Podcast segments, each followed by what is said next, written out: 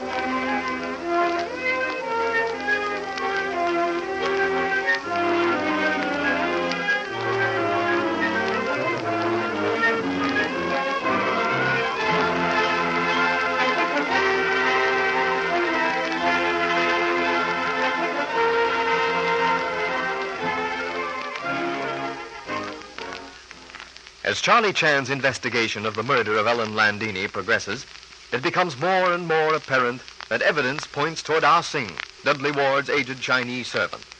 Inspector Chan and the sheriff, Don Holt, have just found a bullet embedded in a tree in the grounds at Pine View. A bullet which may be the bullet fired after the murder was committed.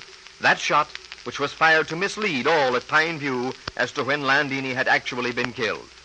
Inspector Chan, Sam Holt, Don Holt, and Leslie Beaton are in the study as Charlie Chan hands the bullet to the sheriff. Yes, Sheriff. I would almost stake my worthless reputation that this bullet is the bullet fired from Madame Landini's gun. Which confirms our belief that Landini's gun was used to fire the misleading shot. Which, unless I miss my guess, makes the fixing of the time that Landini was actually killed all the harder. Why, Dad? Because, son, the murderer could have killed Landini, then hidden the gun he used, then went back and fired the misleading shot. But, Mr. Holt, that would mean that whoever did that would have to pass me three different times. And I didn't see any one person do that. Not necessarily, Miss Beaton. The murderer could have left the study after the murder by way of the balcony. Murderer could likewise have returned to study by that route to fire misleading shot, in which case you would not have seen him. Yes, that's true, of course. Of course, finding of actual bullet fired at time we heard misleading shot is confirmation of what we already had guessed. But it is more than that. Yes, Inspector? It is proof that said misleading shot was not fired in panic or in haste. Person firing same was cool and collected, and therefore was satisfied in own mind that he was beyond detection. Yeah, I agree with Mr. Chan there, and that's a very important point. Meaning that we can eliminate all the people who were nervous at the time. Not altogether, Sheriff. Why, Inspector? Mr. Romano, for instance? Nervous? Perhaps. But Mr. Romano is very good actor. No one, not even your humble servant who prides self on ability to read character, can tell when Mr. Romano is lying. Think of acting Mr. Romano did when he described to us a scene in which Ah Sing moves stealthily from door to door. Yes, yes, you're right, Mr. Chan. Only an actor would have thought of that little speech. I am not easily impressed, you understand. That was plain, downright acting. Yes, and if Mr. Romano knew before coming to Pineview that he was still Landini's heir. But we must be fair. Remember that Mr. Romano had no way of knowing that Madame Landini would be at Pine View. Mr. Ward had notified no one. I was present when he announced it to his guests, and all were equally amazed that he should do such a thing. However, we are at crossroads. And at crossroads, when one does not know which road one should follow, one is foolish to guess when signpost is in evidence. We shall exercise our tongues on signpost. Uh, Sheriff, will you be as good enough to ask Mr. Ward to come to study? Right away, Inspector.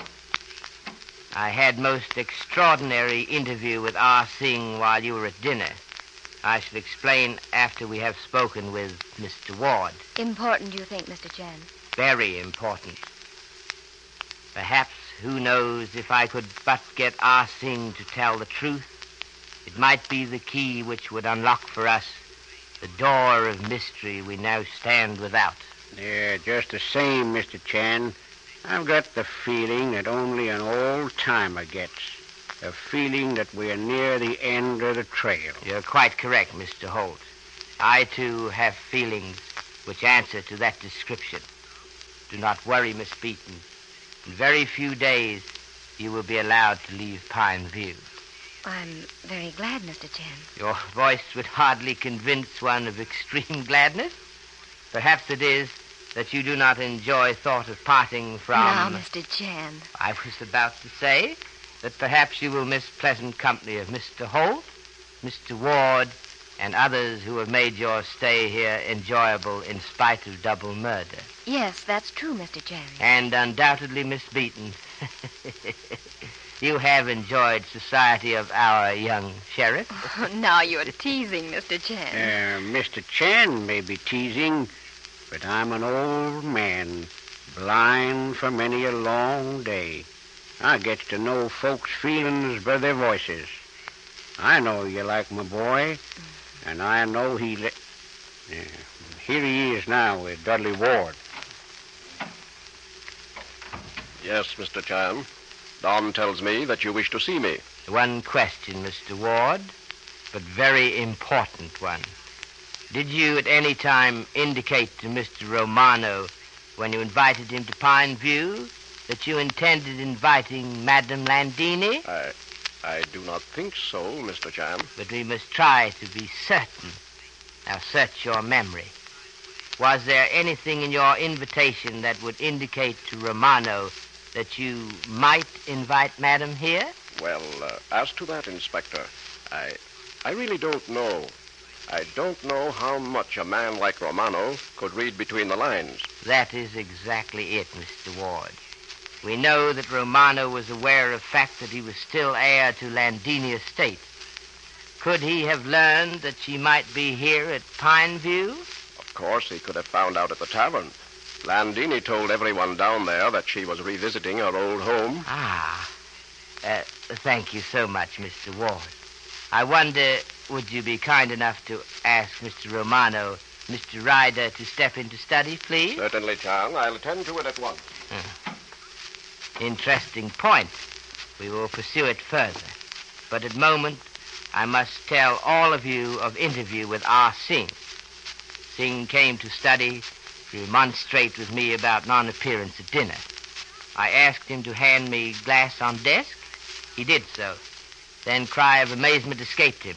He had seen 45, Ireland's 45, the, the one we took from Cecile? the same. He admitted that it was his. Yeah, but uh, but Mr. Chan, we know that it belongs to Ireland. Quite so, Mr. Holt. I will not trouble you with the story Ah Sing told me as to why he was mistaken.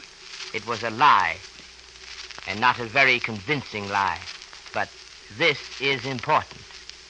Why did Ah Sing admit gun was his when it obviously was not? Don't ask me. I can't tell. He couldn't possibly have mistaken that Service 45 for Landini's gun. No, Mr. Sheriff. But in that statement you have placed finger upon vital flaw in Ah Sing's defense. Come in. I believe you wanted to see me, Chan. And me too, Mr. Mr. Ward. He said uh, you wished to hold the conference with us. Quite so, yes. Uh, Be seated, please. I, for one, prefer to stand. Very well, Mr. Ryder.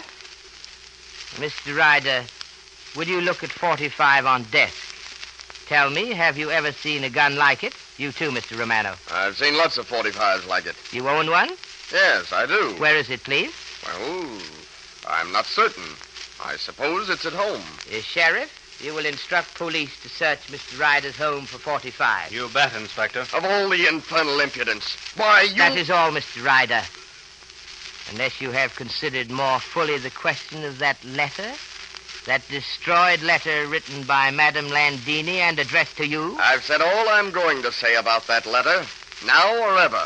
Perhaps, Mr. Ryder, perhaps. The United States courts have a most effective method of compelling unwilling witnesses to testify. Contempt of court, I believe it's called. But enough. You, Mr. Romano, you have seen similar guns? Me? Oh, no, no, Inspector Chan. Uh, what would I, an opera impresario, know of guns? it is laughable. Uh, you cannot be serious. I am serious, Mr. Romano. You served in the Italian army during war, I believe. You fought in the Alps. Did you not possess service pistol? Uh, yes, yes, of course. But You uh, forgot- I forgot. Yes. Ah, you forgot serving in the war, Mr. Romano. Ah, no. You do not ask me to believe that. The war? Uh, No, I do not forget the war, uh, but I forget the revolver. I was uh, never very good a shot. Uh, you understand? You don't have to be a good shot to hit somebody at two feet. What do you mean, Ryder? You try to throw blame on me? Why not? You profit by Landini's death. You lied to Dudley about knowing that Landini had a son. You lied about. Please, please, gentlemen. This is case of, uh, what is it? Uh, pot calling kettle black. You, Mr. Ryder, are not untainted by guilt of lying. Now listen to me, Chan. Please? I have been listening. The chameleon does not change his color for amusement. Man does not throw suspicion upon another without cause. I'm going to give you till tomorrow morning to think. Now, please, both of you look here. Do you know what this is? Uh, I do not. Hmm, they look to me like the proofs of a book. They are the galley proofs of Madame Landini's autobiography. They will disclose much more than at present I know, much concerning Madame's various husbands. Possibly you're not interested. But as I said, I shall give you till tomorrow to think. That is all. Good night. Thank you so much. So, Ryder owns a 45. Romano served in the war. And the galley proofs of the book, what will they reveal? After you have heard from your sponsor, Inspector Chan will be with us again.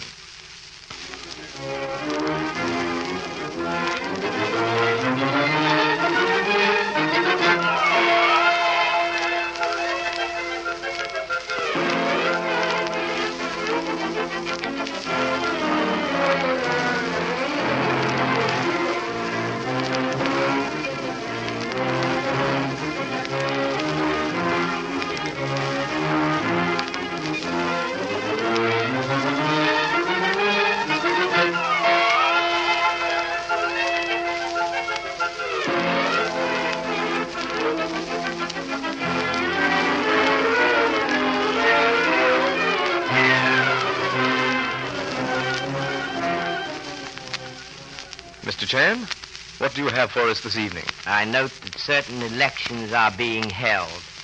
In China, in the old days, we had saying regarding saying. It will be instructive, I am sure.